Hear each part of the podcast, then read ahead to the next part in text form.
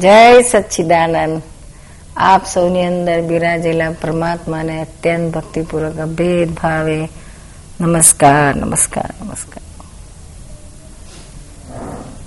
આજે આપણે પાપ અને પુણ્ય વિષય ઉપર વાતો કરીશું. પુણ્ય અને પાપ માટે ઘણી ઘણી ગેરસમજણો રહેતી હોય છે અને એ ગેરસમજો એમ દૂર કરવા જઈએ તો વધારે ને વધારે વધતી જાય છે. જ્યાં સાંભળવા જઈએ, ક્યાં ક્યાં વાંચવા જઈએ, તો એમાંથી આપણને ક્લેરિટીને બદલે વધારે ગૂંચવણો થાય છે. એની યથાર્થ સમજણ તો છે, આ પુણ્ય પાપથી પર થઈ ગયા છે, એવા જ્ઞાનીની પાસે જઈએ, તો એક્ઝેક્ટ યથાર્થ એનું સમજ આપણને મળે. પુણ્ય પાપ શબ્દથી તો આપણે હિન્દુસ્તાનમાં બધા જ વાકેફ છે.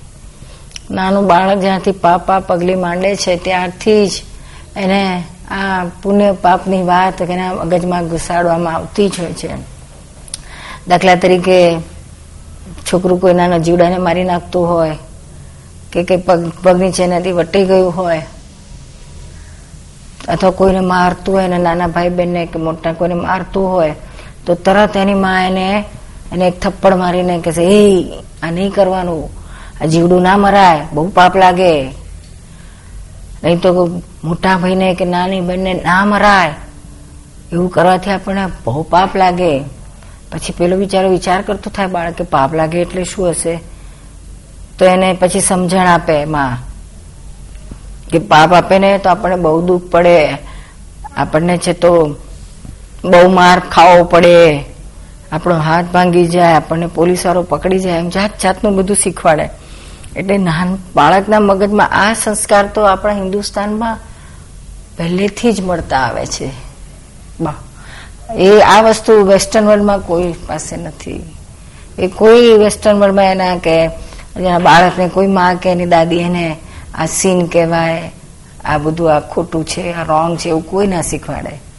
જે આપણા હિન્દુસ્તાનનું આ ધન છે કે બાળકને બાળપણથી જ આ પુણ્ય પાપનું આ આ સંસ્કાર આપવામાં આવે છે, આ સમજણ એનામાં ફિટ કરવામાં આવે છે. અને એના આધારે જ્યારે જેમ મોટો થતો જાય છે, તેમ તેમ એને આ સમજણ હેલ્પ કરતી થાય છે.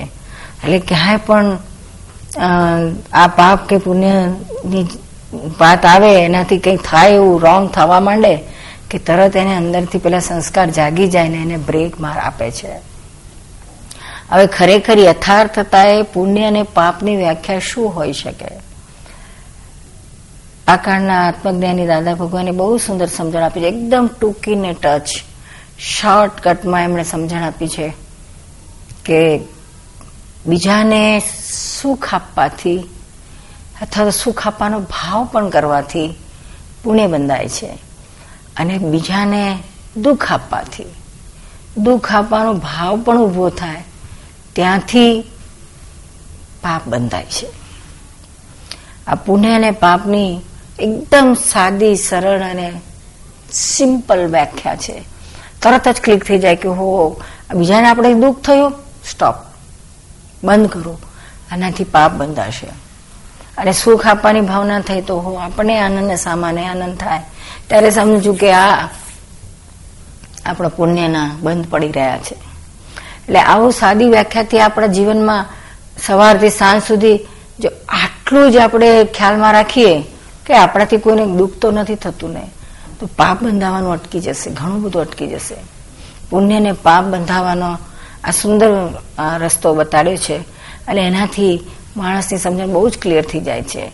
હવે આ પુણ્ય બાંધવાની અને પાપ બાંધવાની જુદી જુદી ડિગ્રીઓ હોય છે. આપણે બીજાને દુઃખ આપીએ ત્યાંથી પાપ બંધાય છે. ધારો કે આપણે એકેન્દ્ર જીવને, એટલે કે આ વનસ્પતિ આ બધાને આપણે તોડીએ આના કારણ વગર આમ થતા પાંદડા છૂટતા જઈએ અને ફેંકતા જઈએ. આનાથી એકેન્દ્ર જીવને આપણે દુઃખ આપીએ છીએ.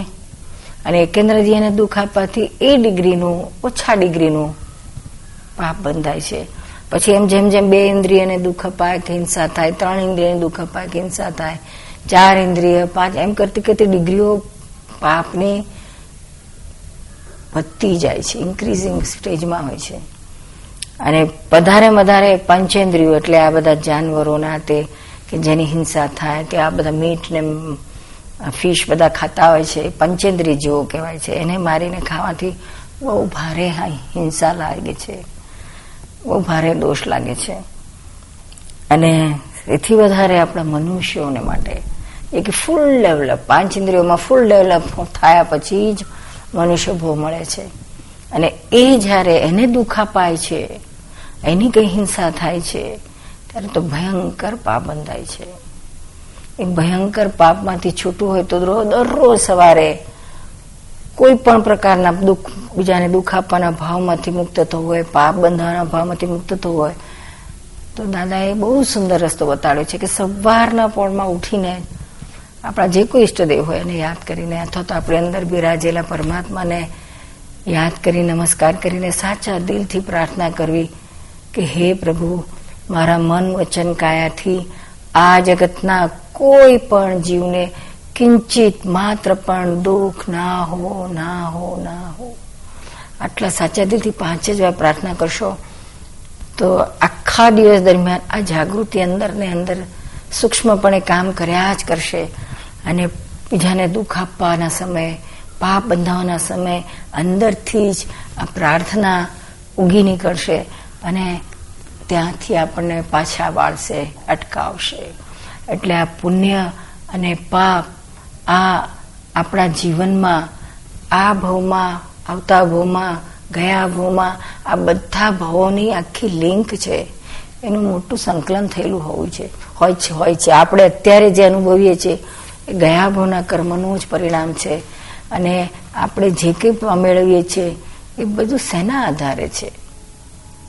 નો આધાર જીવનમાં બધા વિશે પૂછતા હોય બધાના પ્રશ્નો થતા હોય છે બધાને, કે મારા જીવનમાં મને, મારું જીવન આવું કેમ છે? મને આટલા બધા દુઃખો કેમ છે? મેં તો કોઈનું કશું બગાડ્યું નથી. મારાથી તો મારા જિંદગીમાં આજ સુધી કોઈ નાના નાના બાળકને પણ મેં હર્ટ નથી કર્યું. છતાં મને આટલા બધા દુઃખો કેમ ભોગવા માટે આવે છે? તો એનું પરિણામ તો આપણા જીવનમાં કે સારું આવે કે નરસું આવે, એ આપણા પુણ્ય કર્મ કે પાપ કર્મના ફળ સ્વરૂપે આવતું હોય છે. આપણને ખ્યાલ નથી હોતો કે આપણે આ આ ગયા ભૂમાં કરેલું છે તેનું આવે છે. ગયા ભૂમાં કરેલું તે આપણને ખ્યાલે નથી હોતો. કારણ કે જે કર્મ બંધાય છે સૂક્ષ્મ લેવલે બંધાય છે.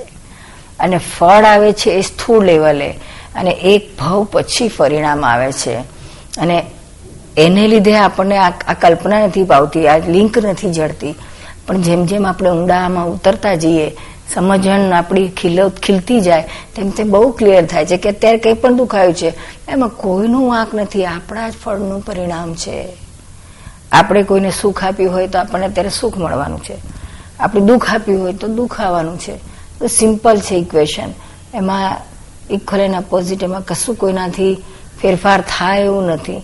કારણ કે આખો વ્યવહાર આનાથી જ ઊભો રહ્યો છે. ઘણા ઘણાના પ્રશ્ન થાય છે કે આપણો આ સંસાર વ્યવહાર શેના આધારે છે? તો કે આ પુણ્ય અને પાપના આધારે છે. પુણ્ય અને પાપ જે આપણે લઈને આવ્યા છીએ ગયા ભૂમાંથી, તેનું અત્યારે આપણને જે ફળ મળે છે, એના આધારે આપણું જીવન આખું ચાલતું હોય છે. પુણ્યનું ફળ આવે ત્યારે આપણને સુખ મળે અને પાપનું ફળ આવે તો દુઃખ મળે. અને બહારે અશાંતિ ને અંદરે અશાંતિ. એવો એવો કુદરતી નિયમ જ છે. અને એના આધારે આપણા જીવનો બધાના ચાલતા હોય છે. ખૂબ જ પુણ્યશાળી હોય અને ખૂબ જ સુંદર વસ્તુ મળે. જન્મથી જ વૈભવ વૈભવ, સુખ સુખ મળ્યા કરે. પણ આ બધું જ પુણ્ય અને પાપ આખા આપણા વ્યવહાર ધર્મને સ્પર્શે છે. વ્યવહાર ધર્મ એટલે કે રિલેટિવ ધર્મ, જ્યાં આપણા મન, વચન, કાયા ને સ્પર્શથી વાત હોય, એ બધું જ વ્યવહાર ધર્મમાં જાય છે. પછી એ શ્વાસ પોઝિટિવ હોય કે નેગેટિવ હોય, શુભ હોય કે અશુભ હોય, સુખદાયી હોય કે દુઃખદાયી હોય એ બધું જ વ્યવહાર ધર્મમાં સમાય છે. અને એ, એનો આખો બેઝ પુણ્ય અને પાપ છે. પુણ્ય હોય તો તમને સુખ સારું સારું આવે, ફળ. પાપ હોય તો ખરાબ આવે. અને રિયલ ધર્મ જે આત્મધર્મ જેને કહેવામાં આવે છે, અલૌકિક ધર્મ, તે પુણ્ય અને પાપથી તદ્દન પર છે. ત્યાં આગળ પુણ્ય અને પાપને બંનેને ઇક્વલ ગણવામાં આવે છે. કારણ કે બંને કર્મ જ છે. પુણ્ય કર્મ અને પાપ કર્મ. જ્યારે રિયલ ધર્મ, આત્મધર્મ તો કર્મથી રહિત અવસ્થામાં રહેવાની વાત છે.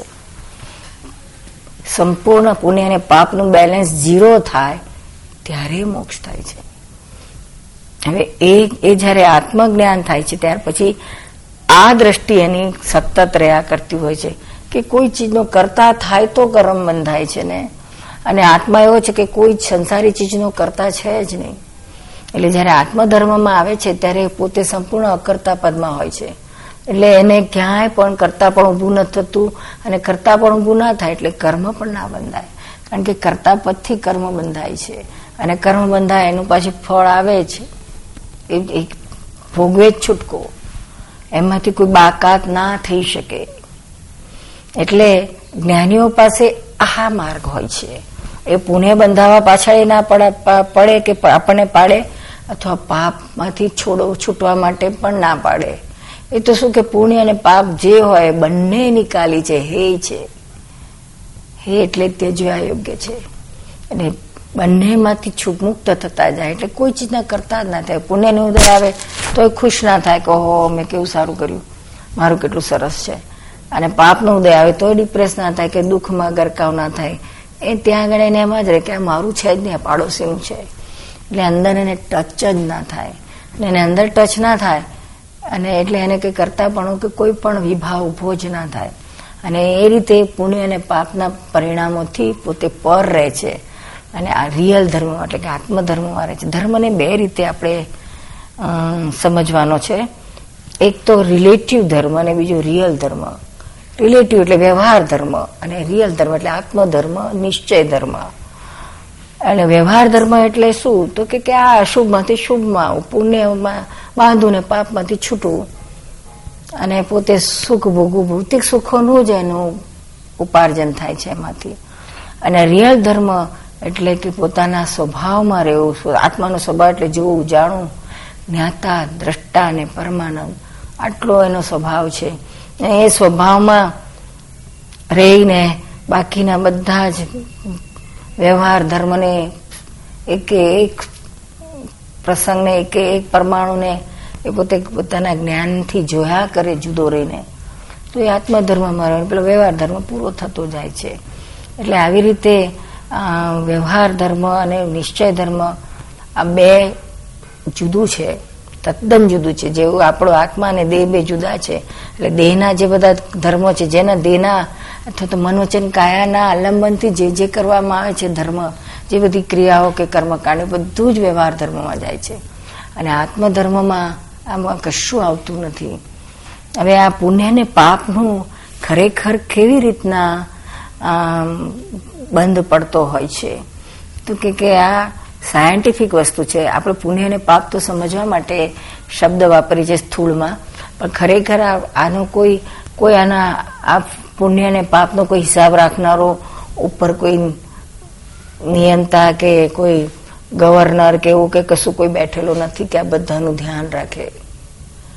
આ એવું બધું કરે તો આટલા બધા હો હો અનંત જીવો છે. એ બધાનો હિસાબ રાખતા. આખા બ્રહ્માંડમાં કેટલું મોટું છે. પેલા વિચારાને કેટલો ગોટાળો થઈ જાય. આ એકનું આમાંનું, આમાં જતું રહ્યું આમાંનું, આનામાં જતું રહ્યું, બધા ખાતા બદલી જાય, તો કોકના કરેલા કોકને ભોગવવાના આવે. એટલે એવું એવું બીજા કોઈની પાસે રાખા એવો આ હિસાબ છે નહીં. આનો હિસાબ તો પોતાની પાસે જ છે. કયા સ્વરૂપે હોય છે? તો કે કે બે વસ્તુ છે કે આત્મતત્વ છે ને બીજું જળ તત્વ કે જે પરમાણુનું બનેલું છે. એ પરમાણુઓ આત્માની સાથે જ છે, એને ટચમાં રહેલા છે.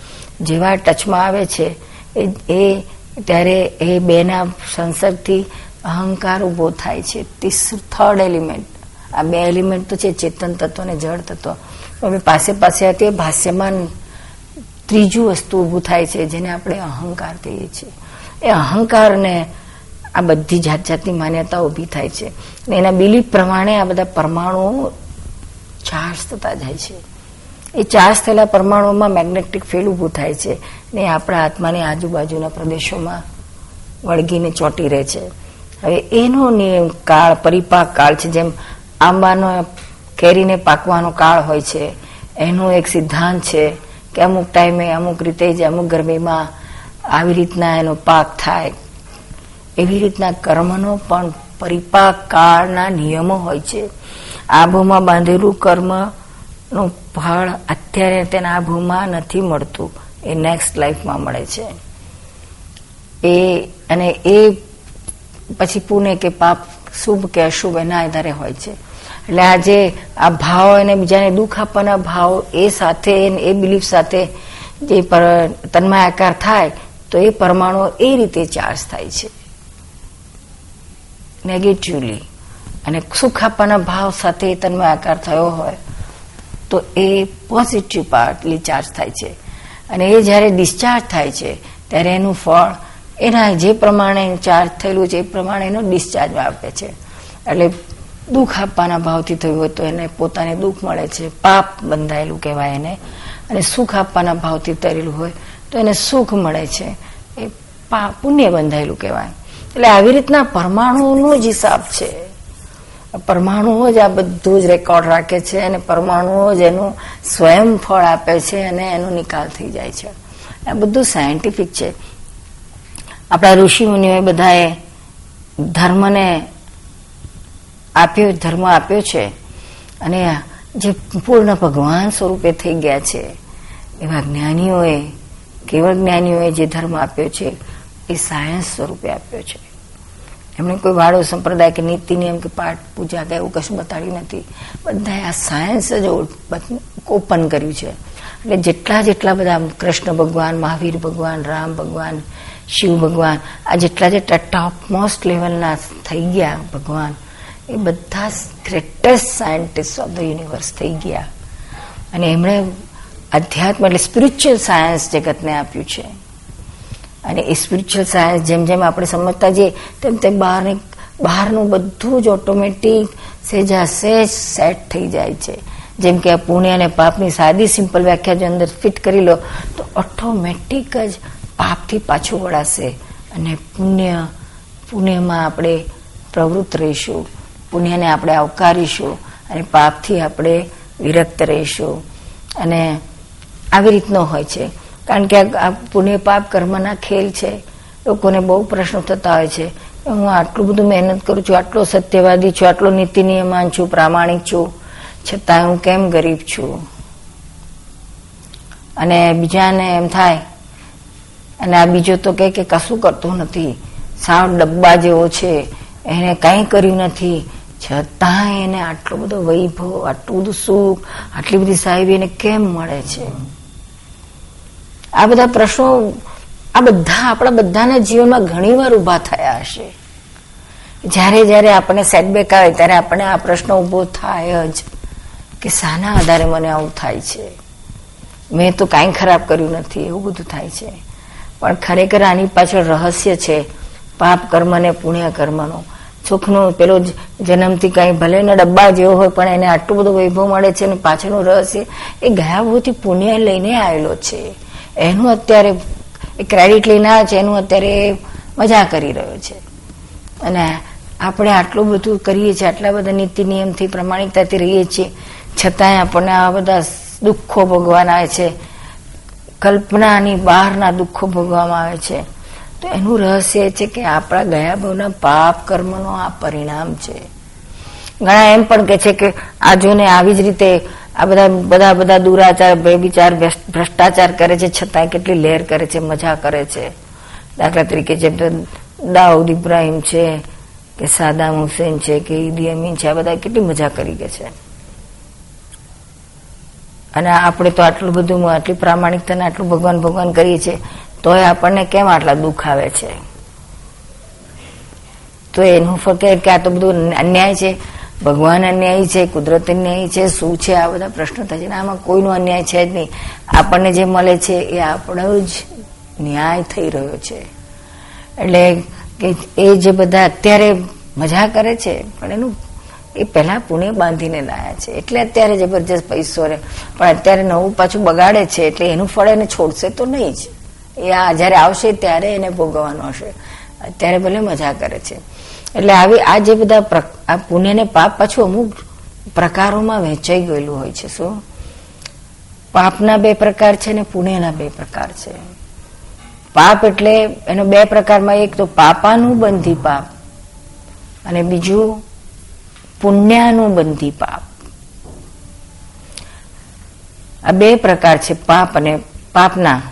પાપાનું બંધી પાપ એટલે શું? તો કે અત્યારે એટલું બધું એને દુઃખ ભોગવવાનું આવે છે.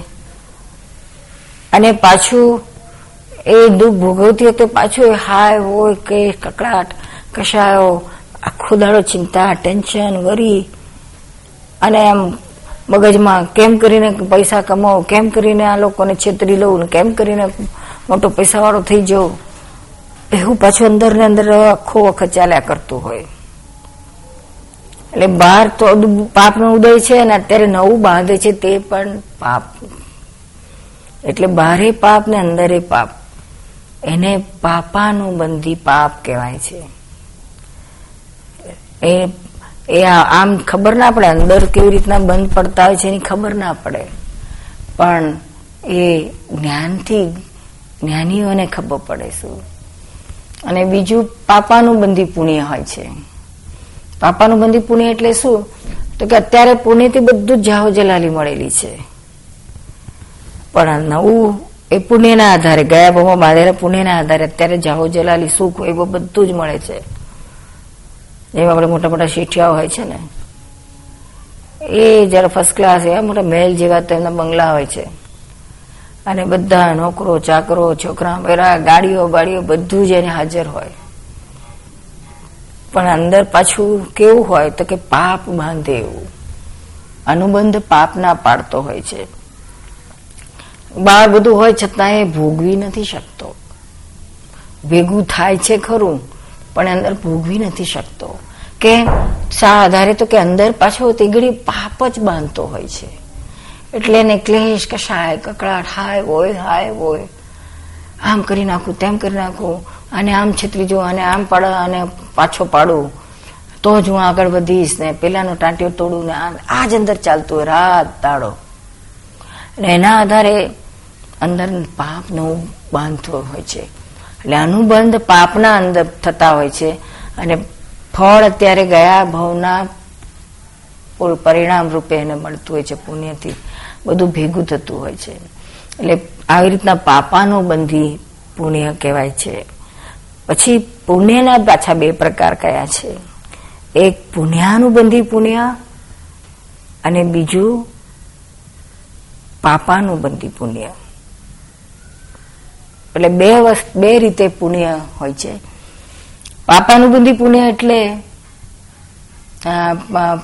પાપ પુણ્યથી તો મેળ્યું પાપ બંધાય છે. અને પુણ્યાનુબંધી પુણ્ય એટલે મહે પુણ્ય છે અને ભારે પુણ્ય છે. બહાર એને બધું જ પાટલા પુણ્યના બંધથી અત્યારે બધું જ જાહો જલાલી મળે છે.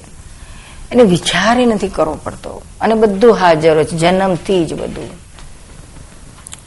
અને બીજી બાજુ જોઈએ તો અંદર પણ એને પુણ્ય હોય છે. પુણ્ય બંધના બંધ પડતા હોય છે. કે અત્યારે જેટલું એને ધન મળ્યું હોય છે, જે કંઈ મળ્યું છે, પણ એને અંદર આદળ એવા જ ભાવ થતા હોય છે. કે કેમ કરીને પારકા માટે વાપરું? કેમ કરીને બીજાને હું સુખ આપું? એવા દાનવીરો હોય છે. આપણે હિન્દુસ્તાનમાં થઈ ગયા ઝઘડું શાહ ને આ બધા કર્ણ અને કેટલા જબરજસ્ત દાનવીરો થઈ ગયા. એને આ બીજાને આપવા માટેનો જ ભાવ હોય. પોતાને વાપરવા માટે કે પોતાના બૈરા છોકરા માટે વાપરવા માટેના ભાવ, એ પુણ્ય નથી માનતું.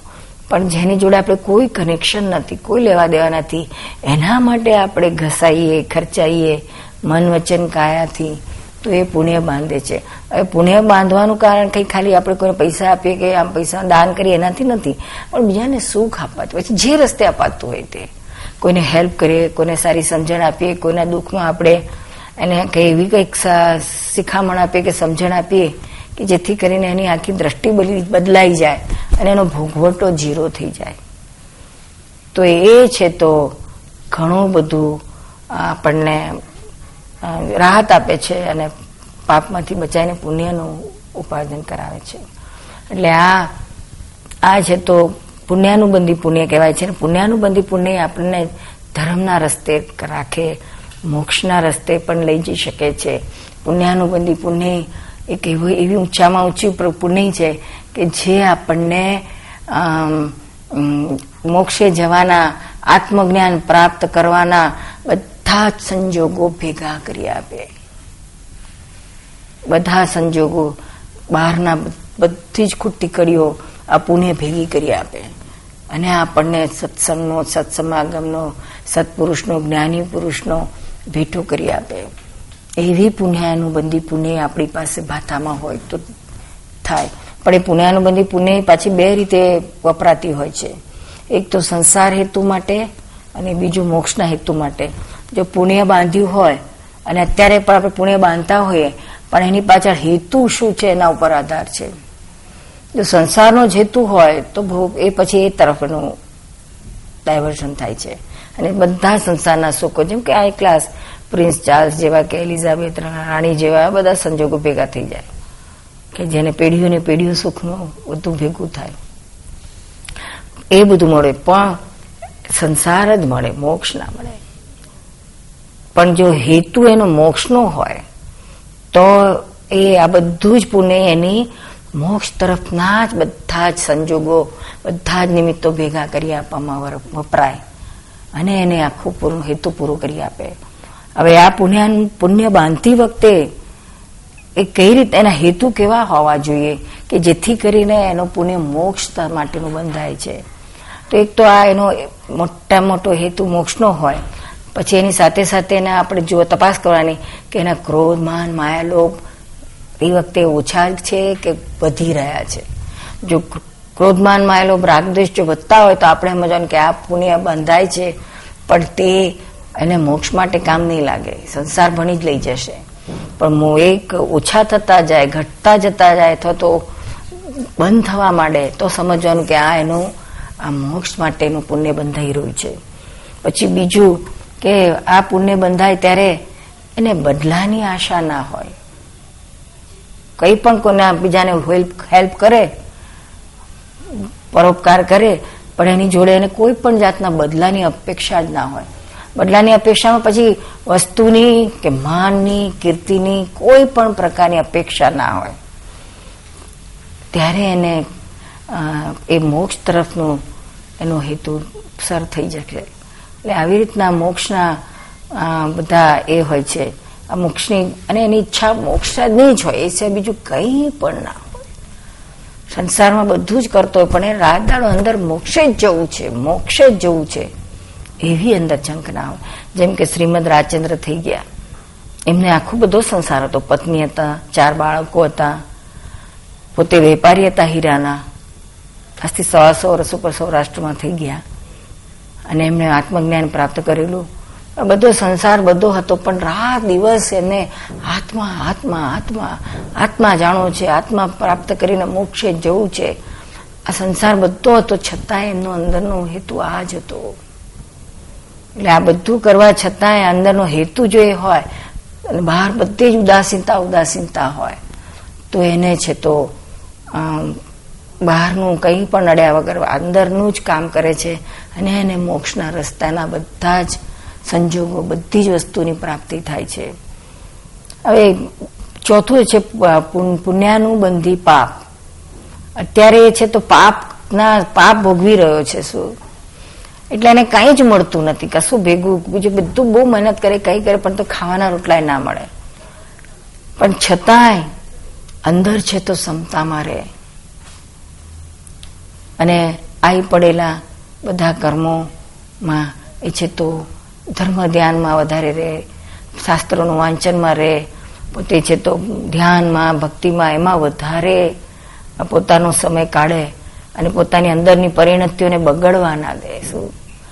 દાખલા તરીકે ઘરમાં જોબ જતો રહ્યો હોય, અમેરિકામાં તો બહુ પ્રોબ્લેમ જોબ જતો રહે એટલે. પછી જોબ જતો રહે એટલે પછી એટલું બધું કશાય કશાય હસબન્ડ વાઈફને ઝઘડા થાય વાઈફ એને ટોણા માર્યા કરે, તમારામાં કઈ બરકત નથી ને તમે આમ છો ને તેમ છો.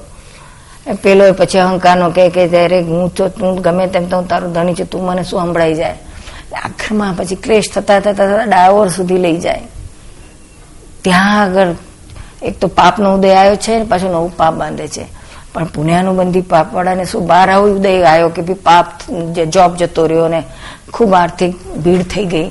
છતાંય પણ બંને પતિ પત્ની બહુ જ ક્ષમતામાં રહીને પોતાની જરૂરિયાતો ઓછી કરી કરીને પણ આ છે તો ખા દાડા કાઢે. ચાલો કહેશે કે જૂના કપડાં છે તો એનાથી જ આપણે ચલાવીએ નવું આપણે લેવું નથી. ખર્ચા કટ ડાઉન કરી નાખીએ. મોજ શોખ બધું ઓછો કરી નાખે. અને ખૂબ જ ઇકોનોમિકલી પોતાનું આ આ ખરાબ ટાઈમને પાસ કરે. અને બધો ટાઈમ એ ધર્મ ધ્યાનમાં, ભક્તિમાં એમાં જ કાઢે. તો આ પુણ્યાનુબંધી પાપ કહેવાય છે. એના અત્યારે તો આવ્યો ઉદય, પણ હવે નવું નથી બાંધતો, હવે નવે પુણે જ બાંધી રહ્યો છે. અને આમાં નિયમ એવો છે કે જ્યારે પુણે બાંધાતું હોય ને, ત્યારે અંદર શાંતિ હોય, ઠંડક હોય. હાઈવોય ના હોય, ક્લેશ કકડાટ ના હોય. અને જ્યારે પાપ બંધાતું હોય ને, ત્યારે અંદર ક્લેશ હોય, અશાંતિ હોય, ટેન્શન. અંદર ભૂગવટો બહુ હોય. જેટલા પ્રમાણમાં એને ભોગવટો તીવ્ર હોય સમજવાનો એટલો જ ઊંડો પ્રકારનું ખરાબ પાપ બંધાઈ રહ્યું છે. એટલે આપણે ને આપણે જજ કરી શકીએ. એમ છે એક વખત જો આપણે આ બધી સમજણ ક્લિયર થઈ જાય તો, કે આ પાપ કેવી રીતના બંધાય છે અને આ પુણ્ય કેવી રીતના બંધાય છે અને અંદર તે વખતે શું પરિણતિઓ હોય છે. એટલે આ પુણ્ય ને પાપ આવી રીતના હોય છે. તેમ પાછું આ બધામાંથી જો બહુ પોતાને અંદરની સમજણ જો ખીલી ગઈ હોય તો એમાંથી પાછો વળે છે. ભૂલ થતી થતાની સાથે જે સમજાઈ જાય છે ને એને પાછો વળે છે. ઘણા છે તો પશુ પંખીઓ મારે, હરણા મારે, જસ્ટ પોતાના મોજ માટે, આનંદ માટે, આમ, પોતાના અહંકારને પોષવા માટે કહો, હો, હું તો કેટલો હોશિયાર છું કેવો તીરંદબાજ છું તો બહુ મારા નિશાન પાક્કા છે. એમ કરીને એવા મોજ શોખ માટે ઘણા નથી, રાજા રાજકુંવરો અને અત્યારે તો ફિલ્મ સ્ટારો પણ એમાં પહેરી ગયા છે. હું અશોક માટે મારે હરણા મારે, બાજ મારે, શિકારાઓ મારે, તેનાથી શું થાય? તો કે પાપાનું બંધી પાપ. પાપ બંધાય. પાપથી શું થાય? તો કે એને છોડે નહીં. અત્યારે ભોગવાનું આવે અને નવું આવતા ભાવનું ભયંકર ભોગવાનું બાંધે છે. એને પાપ, પાપાનું બંધી પાપ આવી રીતના હોય છે. અને એ જ વસ્તુને જો એનાથી જો કોઈ હરણા મરી ગયા હોય, ધારો કે શોખની ખાતરે મરી ગયો, પણ પછી એને પાછળથી પછતાવો થાય આ તો ખોટું છે. આવું ના થવું જોઈએ. તો એને પશ્ચાતાપ કરે, જબરજસ્ત પ્રતિક્રમણ કરે. પ્રતિક્રમણ એટલે પેલા હરણાને માર્યું, તો એની અંદર બેઠેલા શુદ્ધ આત્માને પરમાત્માને દિલથી પશ્ચાતાપ સાથે નમસ્કાર કરીને માફી માગે કે આ ખોટું થયું આવું મારે નથી જ કરવું. ક્યારેય નથી કરવું એવો દ્રઢ નિર્ણય નિશ્ચય કરે. તો આ છે તો પાપ કર્યું છતાં એ ધોવાઈ જાય છે અને પુણ્ય બંધાય છે. અને ઘણા છે તો પોતાના બાળકોને ખાવા પીવાનું નથી, ભૂખે મરે છે. એને જીવવાનો કોઈ આધાર નથી. એવું એવા સંજોગોમાં એ છે તો કંઈક હરણું મારીને કે કંઈક પક્ષી મારીને બાળકને ખવડાવે છે, તો એનું પાપ તો છે, પણ જરા ઓછા પ્રકારનું છે. કારણ કે એની ઈચ્છા નથી, પરાણે કરે છે આનંદ પશ્ચાતાપ સાથે કરે છે. તો એ પાપ કરે છે, છતાંય અંદર એને એટલો દોષ નથી લાગતો કે જે મારીને ખુશ થાય છે. અને હજુ એવા પણ છે, એને એ પુણ્યાનું બધી પુણ્યવાળાને એને વિચારે ના આવે કે મારે કોઈને મારવું છે. એવું મારવાનો વિચાર પણ ના આવે. તો એ છે તો પુણ્યાનું બધી પુણ્યવાળો કહેવાય. અને બીજું મારે નહીં પણ મેં ભાવ બગાડે. તો એ પાપાનું બંધી પુણ્યવાળો કહેવાય. બહાર નથી એનાથી પાપ થતું. બચાવે છે પુણ્ય, પણ અંદર ભાવ બગડે છે. ખરું, મારી નાખ્યો તો, વાંધો નહોતો તો એ, આ બધા જ છે તો રિઝલ્ટ આપનારા છે ને એનું ભોગવટો આવે જ છે. કાં તમે પાપથી કરો, કાં પુણ્યથી કરો. એટલે આ જે જે કંઈ કરશો એ બધું તમારું આ ઓવરડ્રાફ્ટ થાય છે ને નેક્સ્ટ લાઈફમાં એ તમારે પેમેન્ટ આપવું જ પડે, ચાલે જ નહીં. એવા બધા નિયમો છે. અને આપણી પાસે અત્યારે જે કંઈ લક્ષ્મી આવે છે તે પાપાનું આ કાળમાં અત્યારે આ કળિયુગમાં પાંચમા આરામાં બધી જે લક્ષ્મી આવે છે ને બધું પાપાની બંધી પુણ્યની લક્ષ્મી હોય છે. એટલે પાછલા પુણ્યથી અત્યારે લક્ષ્મી ભેગી તો થઈ, પણ અત્યારે પાપ પાપ ને પાપ જ બંધ. કારણ કે શાંતિ જ નથી. અંદર શાંતિ હોય તો કંઈક સારું બંધ પડે ને. અત્યારે અંદર અશાંતિ અશાંતિ, હાય વો ક્લેશ કકડાટ કશાયો, રાહ દળમી થયા જ કરતા હોય છે. એટલે આ લક્ષ્મી ઢગલે બંધ હોય છતાંય વાપરે નહીં જેમ જોઈએ ને મુંબઈમાં મોટા મોટા ફ્લેટોમાં, એ મોટા આલિશાન મહેલો જેવા ફ્લેટો હોય, શેઠીઓ કરોડોપતિ હોય એટલું સરસ એનો વૈભવ હોય. ચાર ચાર નોકરો હોય, બે રસોયાઓ હોય વાઈફ હોય, છોકરા હોય, ગાડીઓ ગાડી બધી ઇમ્પોર્ટેડ ગાડીઓ, બધું ફર્સ્ટ ક્લાસ હોય. પણ સેજ છે તો ભોગવી જ ના શકતો હોય. કેમ? તો કે છે ડાયાબિટીસ થઈ છે. બ્લડ પ્રેશર છે. એટેક આવ્યો કે છે. એટલે એટેક તો કે હા એટેક આ પાકિસ્તાન એટેક કરે. હાર્ટે એટેક કરે. આપણી પર પાછું એ એટેક વાળું આવી ગયું. એ એટેકનું આવ્યું એટલે પછી બંધાઈ ગઈ સિક્કી. કશું ખવાય નહીં? સિક્કી એટલે ખબર ને પેલા આ બળદિયાને ઘાણીમાં કે ખેતરમાં મોકલે, તો એને મોડે સિક્કી બાંધે ખેતી કરતી વખત. કેમ? તો કે બધું ખાઈ જાય. એ મોડે બાંધી દે, એને સિક્કી કે.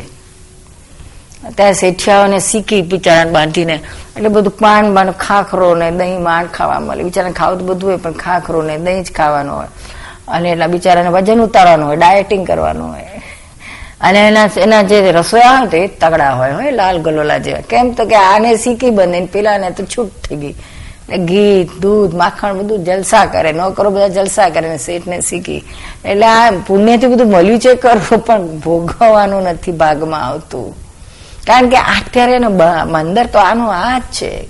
ક્લેશ કશાક કકડાટ એટલે આવી રીતના લક્ષ્મી પુણ્યથી મળે છે ખરું. પણ વપરાતું નથી શું.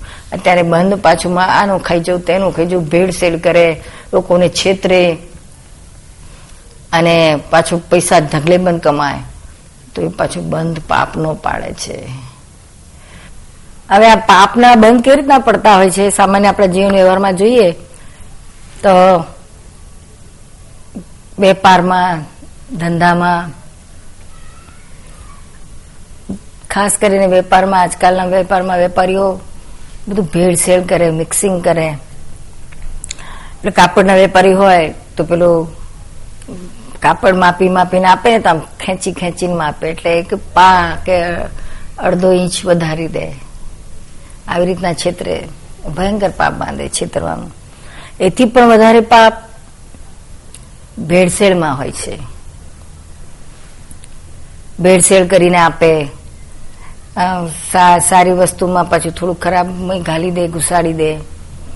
સોનીઓ છે તો મય થોડુંક વધારે ચાંદી, અરે તાંબુ નાખી દે, ચાંદીમાં ભેળસેળ કરીને આપે. આમાં ખૂબ પાપ બંધાય છે. અને સૌથી વધારેમાં વધારે પાપ ખાવાની વસ્તુઓમાં ભેળસેળ કરવાથી થાય છે. કારણ કે પેલી બધી વસ્તુ તો નિર્જીવ સાથેનું ડીલિંગ છે અને આ ખાવાની વસ્તુનું તો ડીલિંગ ડાયરેક્ટ જીવતા મનુષ્યો સાથેનું છે. એટલે એના માટે તો એની હેલ્થ છે કે એનું લાઈફ છે, એની સાથે કન્સર્ન થાય છે.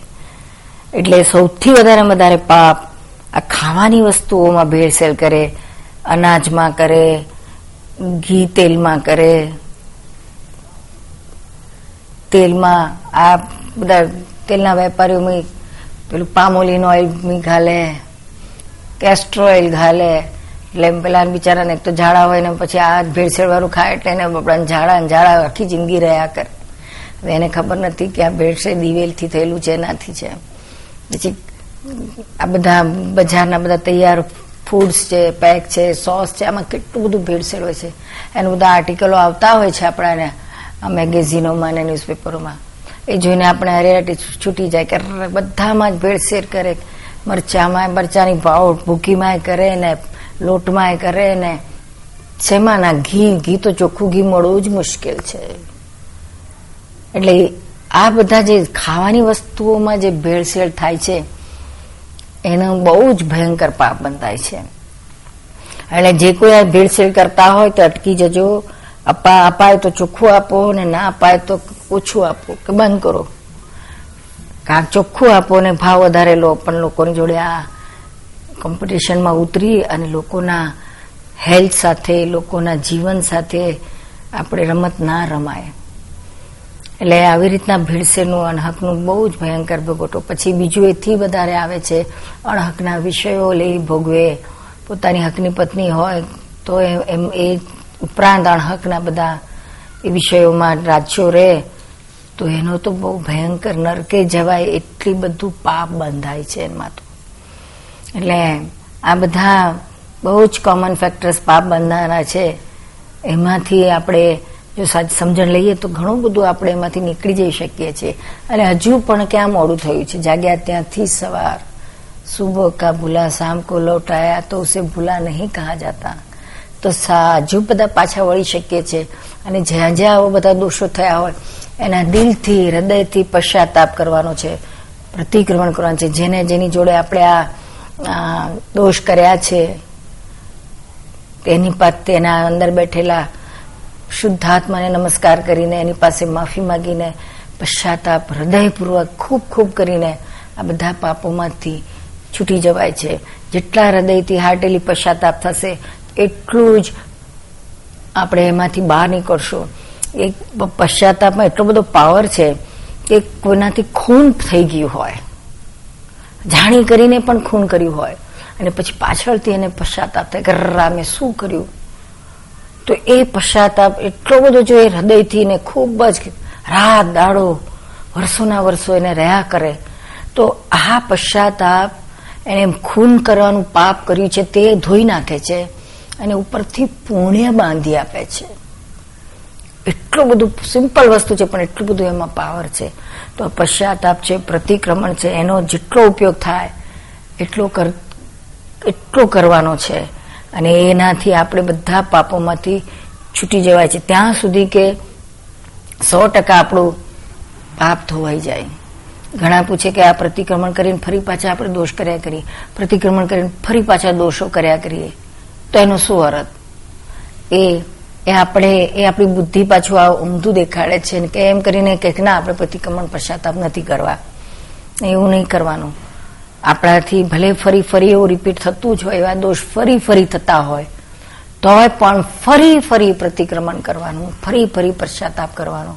એનાથી શું થશે કે જેટલું કર્યું એટલું તો ધોવાશે જેમ જેમ આપણે પ્રતિક્રમણ પશ્ચાતાપ કરતા જઈએ, તેમ તેમ આપણે પાપથી પાછા વળતા જઈએ, પાપો ધોવાતા જાય છે. ત્યાં સુધી કે આપણે સો ટકા આપણા પાપમાંથી મુક્ત થઈ શકાય છે. એ ખાલી દેખાવ પૂરતું જ ફળ હોય, પણ એનો ભોગવટો ના હોય. જેમ કે આ આવડો મોટો જાડો દોરડો હોય, ખૂબ આમળા વાળો એને બાળી નાખીએ, તો એનો દેખાવ એઝ ઇટ ઇઝ રહે. પણ એમાં એમાં જરાય તાકાત ના હોય બાંધવાનું ફૂંક મારે કે બધું રાખોડી થઈને ઉડી જાય. એવું જબરજસ્ત હૃદયથી હાર્ટીલી પશ્ચાતાપ, પ્રતિક્રમણ એક્ઝેક્ટ કરીએ તો આવતા ભવમાં આ ખાલી આ બળી ગયેલી દોરડીની જેમ જ એનો દેખાવ પૂરતો જ આવે છે. અંદર ભોગવટો બિલકુલ ના આવે. એટલો બધો પાવર છે પ્રતિક્રમણ અને પ્રત્યાખ્યાનમાં કે ફરી આવું નહીં કરું. ક્યારે આવું નહીં કરું? એવા નિશ્ચય સાથે પશ્ચાતાપ કરે અને હૃદયથી માફી માગે સામ્યાની અંદર બેઠેલા ભગવાનની પાસેથી. તો બધા જ પાપમાંથી છૂટી જવાય છે અને પોતે પુણ્ય બાંધે છે. ત્યાં સુધીનો આટલો બધો એનો પાવર છે. અને આ હકના જે જે કંઈ અત્યાર સુધી થયા હોય દોષો, વિષય સંબંધી, લક્ષ્મી સંબંધી કે બીજા કોઈ પણ રીતે તો એનો હૃદયથી પશ્ચાતાપ કરીને આ બધામાંથી મુક્ત થઈ જવાય એવું છે. જ્યાં સુધી આપણામાં, આપણા દેહ, આપણા આત્મા દેહમાં છે, ત્યાં સુધી આપણે આ કરી પશ્ચાતાપ પ્રતિક્રમણ કરીને આખી જિંદગીના બધા જ પાપોને આપણે સંપૂર્ણપણે વોશ આઉટ કરી શકીએ છીએ. એવું છે આ. હવે ઘણી ઘણી બધી લક્ષ્મી હોય, છતાં પોતે ધર્મમાં ના રહે. મોજ, મજા, આમ તેમ. જરા જરાક રજા મળે અહીંયા ફરવા જતો રહે ત્યાં ફરવા જતો રહે, ક્રૂઝમાં જતો રહે ને તમારે હિમાલયમાં ફરવા જતો રહે કાશ્મીરમાં જતો રહે અને ત્યાં સ્વિટ્ઝરલેન્ડમાં જતો રહે. અલાસ્કામાં જતા રહે પાછા આજકાલ તો. અને ત્યાં જાય એટલે પછી શું કરે? મોજ મજા જ કરે ને આ લક્ષ્મી પણ આ પુણ્યથી ભેગી થઈ છે. તેને પછી આવા મોજ મજામાં વાપરી કાઢે. અને ત્યાં પછી વાતાવરણ કેવું હોય બધું, વિષય હોય ને મોહ વાળું હોય. એટલે પોતે પોતાનું પરિણતિ જેટલી અપ ગયેલી છે, બધું ડાઉન કરી નાખે. શું? આપણી મહાપરાણે કેટલા બધા પુરુષાર્થ કરીને આપણે અંદરની પરિણતિઓને ઊંચું લાવવા મેથામટ કરીએ. તો એને બદલે આવા બધા મોજ મજામાં જઈએ. અને ખાલી મનને જ એન્ટરટેનમેન્ટ આપે. કઈ ભગવાન એ બધા બધા દર્શન કરવા કે ચલો જાત્રાએ જઈએ તો બધા એન્ટરટેનમાં જ. ભગવાન પાસે ભક્તિભાવમાં આપણે કેટલા ડૂબેલા રહીએ છીએ. એ ભક્તિભાવમાં ભગવાનમાં ડૂબવા માટે જાય છે કે જસ્ટ આઉટિંગ માટે જાય છે? આજકાલ તીર્થ સ્થળોમાં એટલી ફાઇવ સ્ટાર જે બધી સગવડો થઈ હોય છે. એટલે બધા ત્યાં જાય છે સસ્તામાં અને પછી બહુ બધી સગવડો મળે. એટલે ભગવાન પાસે પાંચ મિનિટ આપે. અને બાકી બધું આઉટિંગમાં ફરવામાં અને એ બધા મોજ શોખમાં ફોટા પાડવામાં વીડિયો પાડવામાં આખો દાણો આપે. એટલે આ કે મેં કુદરત કઈ કાચી માયા નથી, એ બધું જ નોટ કરે છે. કે આ તમારું મેઇન પ્રોડક્શન હતું કે બાય પ્રોડક્શન હતું? ભગવાન માટે, ધર્મ માટે બેન પ્રોડક્શન રાખ્યું કે પછી ધર્મ બાય પ્રોડક્શન અને મોજ મજા એન્ટરટેનમેન્ટ મેઇન પ્રોડક્શન અંદર જેવા હેતુ એ પ્રમાણેના જ અનુબંધ પડતા હોય છે. એવા જ કર્મો ચાર્જ થતા હોય છે. એટલે ધર્મ કરી આવે, જાત્રા કરી આવે, છતાંય મહી છે તો બંધ પાપ ના પાડે. આપણે બધા કે પુણે બાંધી આવે, જાત્રા કરી આવે તો. પણ આ બધું ડાઉન જતું હોય છે, શું? એટલે ભગવાનના ભગવાનના પાસે જાય ખરો. દર્શને કરે, પણ દર્શન કરતી વખતે એને ભગવાનમાં એનું ધ્યાન ના હોય. ધ્યાન તો પેલા મારા જોડા, મારા બૂટ નવા લાવ્યો છું, બાટાના નવા જોડા લાવ્યો કોઈ લઈ ના જાય, કોઈ લઈ ના જાય. એમાં જ એનું ધ્યાન હોય. ભગવાન બાપડા જોયા કરે કે આ મને જુએ છે, મારા દર્શન કરે છે કે જોડા ના કરે છે. કેટલાક તો વળી દુકાન યાદ આવે. ઉઘરાણી રહી ગઈ આજે તો. આજે આ, આજે તો ગમે એમ કરીને એના પાસેથી પૈસા વસૂલ કરીને જ રહીશ અને આમ ગાળો આપીશ અને આમ ખકડાઈ નાખીશ. અને બે છે તો પેલા ગેંગ, ગેંગવાળા ગેંગસ્ટર્સને લઈ જઈશ. અરુણ ગૌરીના કે દાઉદ ઇબ્રાહીમના બે માણસોને જ લઈને જઈશ આજે તો. આવું મેં ચક્કર ચાલતું હોય. એટલે હવે ભગવાન કહેશે કે તું તું મને ભજવા આવ્યો છું કે પેલા ઉઘરાણીવાળાને સીધો કરવા આવ્યો છું? આ આ ભલે ભગવાનના દર્શન કરે છે. પુણ્યના આધારે આ ભેગું થયું ધર્મ, ધર્મસ્થાન કે મંદિર. પણ પાછું બાંધે છે પાપ. અંદર આવા ધ્યાન કરીને. આ બધી કેટલી બધી આપણી ભૂલ થઈ કે પુણ્ય આધારે ભેગું થઈને બાંધી છે. પાપાનું બંધી પુણ્ય ભોગવી રહ્યા છીએ આપણે. આવા આવા આવા તો આપણે કેટલાય સારા સમયો આપણે અંદર આપણી, આપણું ઇન્ટ્રોસ્પેક્શન નથી કરતા. આપણે અંદર ધ્યાન નથી હોતું. એટલે આપણે કેટલું બધું લોસ કરી નાખીએ છીએ. જબરજસ્ત ખોટ ખાઈએ છીએ, શું? અને આવેલી લક્ષ્મી, આવેલું આ વૈભવ એ એનો ઉપયોગ સારો નથી કરતા. એનો દુરુપયોગ થઈ જાય છે. અને આ પૈસા આપણને લાગે છે કે આ બધા આટલા બધા ઢગલેબંધ પૈસા આવે છે અથવા તો બિલકુલ આવતા નથી કોઈને. તો એ લક્ષ્મી આવે કે ના આવે, એનું કારણ શું, એનું રહસ્ય શું છે?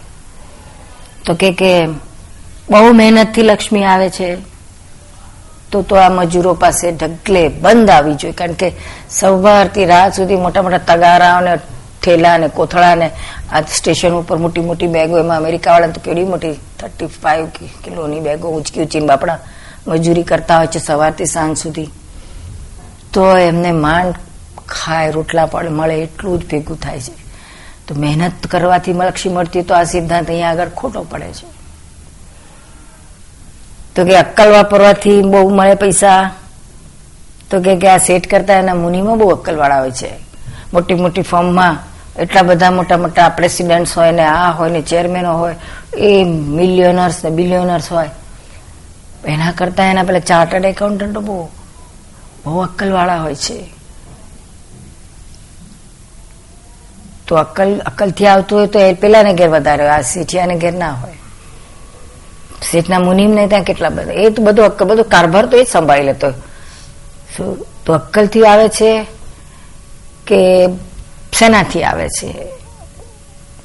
એ પ્રશ્ન પડે છે. કારણ કે મુનિમજી શેઠીએ તો ખાલી એક જ ફોન કરે, ઓ, ઇતના ગાસડી રૂકા આજ લે લિયા. આજે આટલા સોફ્ટવેરના શેર લે લિયા. ઇન્ફોસિસ કે, સત્યમ. ઓ લઈ લો આટલો ખાલી ફોન જ કરે. કે ઢગલા ઢગલા પૈસા એને પડે એને.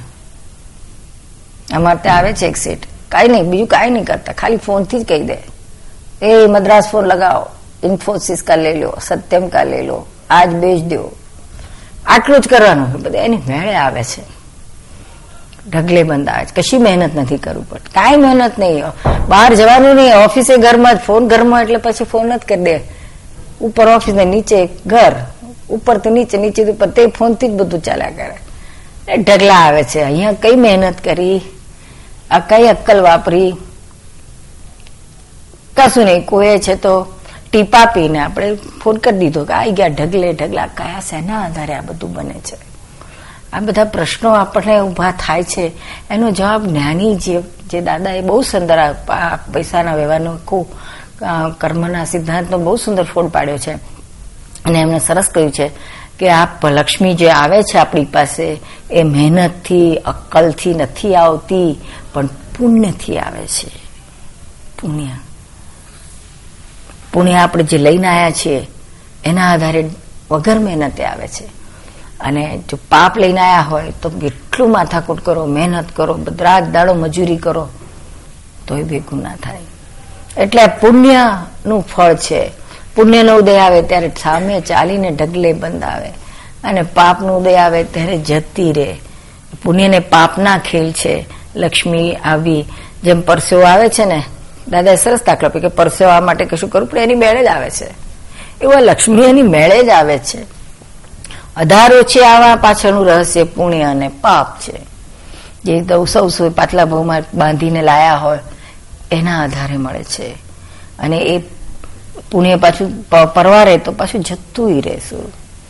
એક આ બધી લિંક હોય છે પુણ્ય અને પાપની લિંક. એક શેઠિયા હતા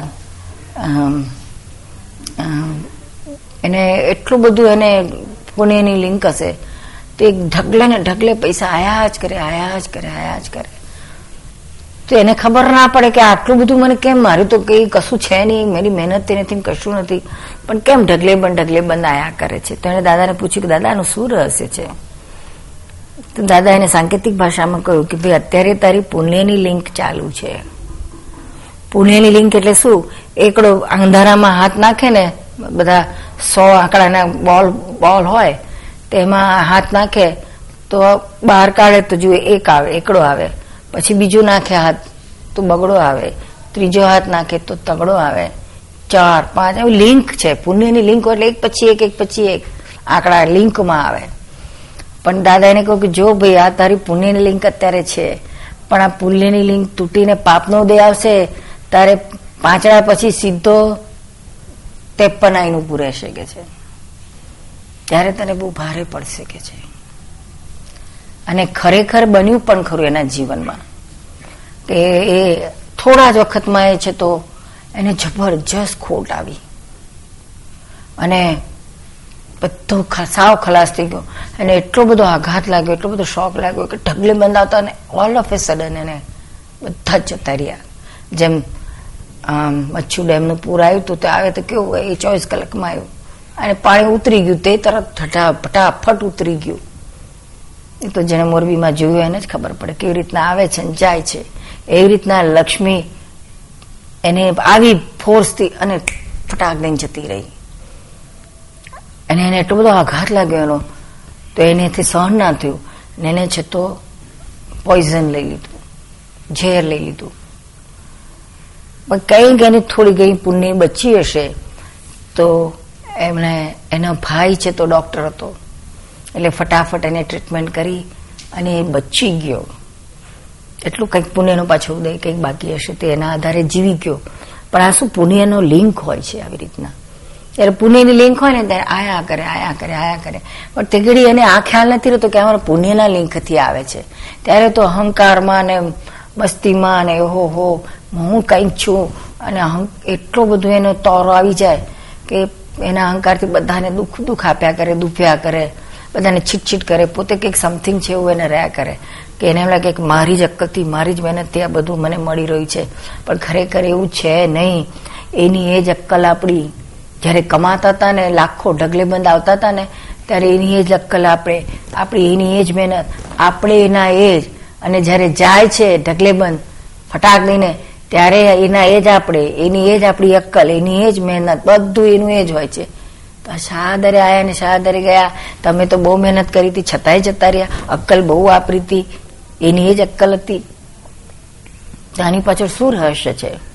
તો કે આની પાછળ રહસ્ય છે પુણ્યને પાપના કર્મના હિસાબે. જ્યારે સા, પુણ્યનો ઉદય હોય, ત્યારે આ જ આપણી બુદ્ધિ આ જ આપણી અક્કલ, એવા સરસ ડિસિઝન લે કે આપણને ફટાફટ બધો સક્સેસ મળે. અને જ્યારે પાપનો ઉદય હોય, ત્યારે આ જ આપણી બુદ્ધિ આ જ આપણી અક્કલ, એવા ડિસિઝન લે કે બધું જ ઊંધું વાળે અને બધું કામમાં નાખે. એટલે આવી રીતના પુણ્ય અને પાપના ઉદય પ્રમાણે આપણી બુદ્ધિ આપણને દોરતી હોય છે. અને એ પ્રમાણે આપણને બધું લોસ કે પ્રોફિટ થતો હોય છે. અને ત્યાં આપણે પછી આ જ આ જ્ઞાનમાં હાજર રહીએ તો આપણે કોઈને દોષિત ના કરીએ. કોઈને કોઈને છે તો આપણે મેણા, ટોણા કે કોઈના માટે કશું કહેવાનું ના રહે, કોઈના માટે આવડો વિચાર પણ ના આવે. જો આપણે સમજીએ કે તો આપણા જ પાપને પુણ્યના કર્મના હિસાબે આ આવ્યું અથવા તો ગયું. જાય ત્યારે આપણે ભયંકર દોષમાં લોકોને નાખીને આપણે નવા દોષ બાંધીએ. એ બધામાંથી મુક્ત રહેવાય, સમતામાં રહેવાય અને અંદર ખૂબ અંતર શાંતિ રહે કે આ બધા પુણ્ય પાપના ખેલ છે. આયા ત્યારે ઉછાળા ના આવે અને જાય ત્યારે અંદર કશાય ક્લેશ, ક્રોધ, માન માયાલો રાગ, દ્વેષ ના થાય. અંદર સમતા રહે, શાંતિ રહે અને નવું પુણ્યનું ઉપાર્જન થવાના બધા સંજોગ આપણને હાજર થઈ જાય.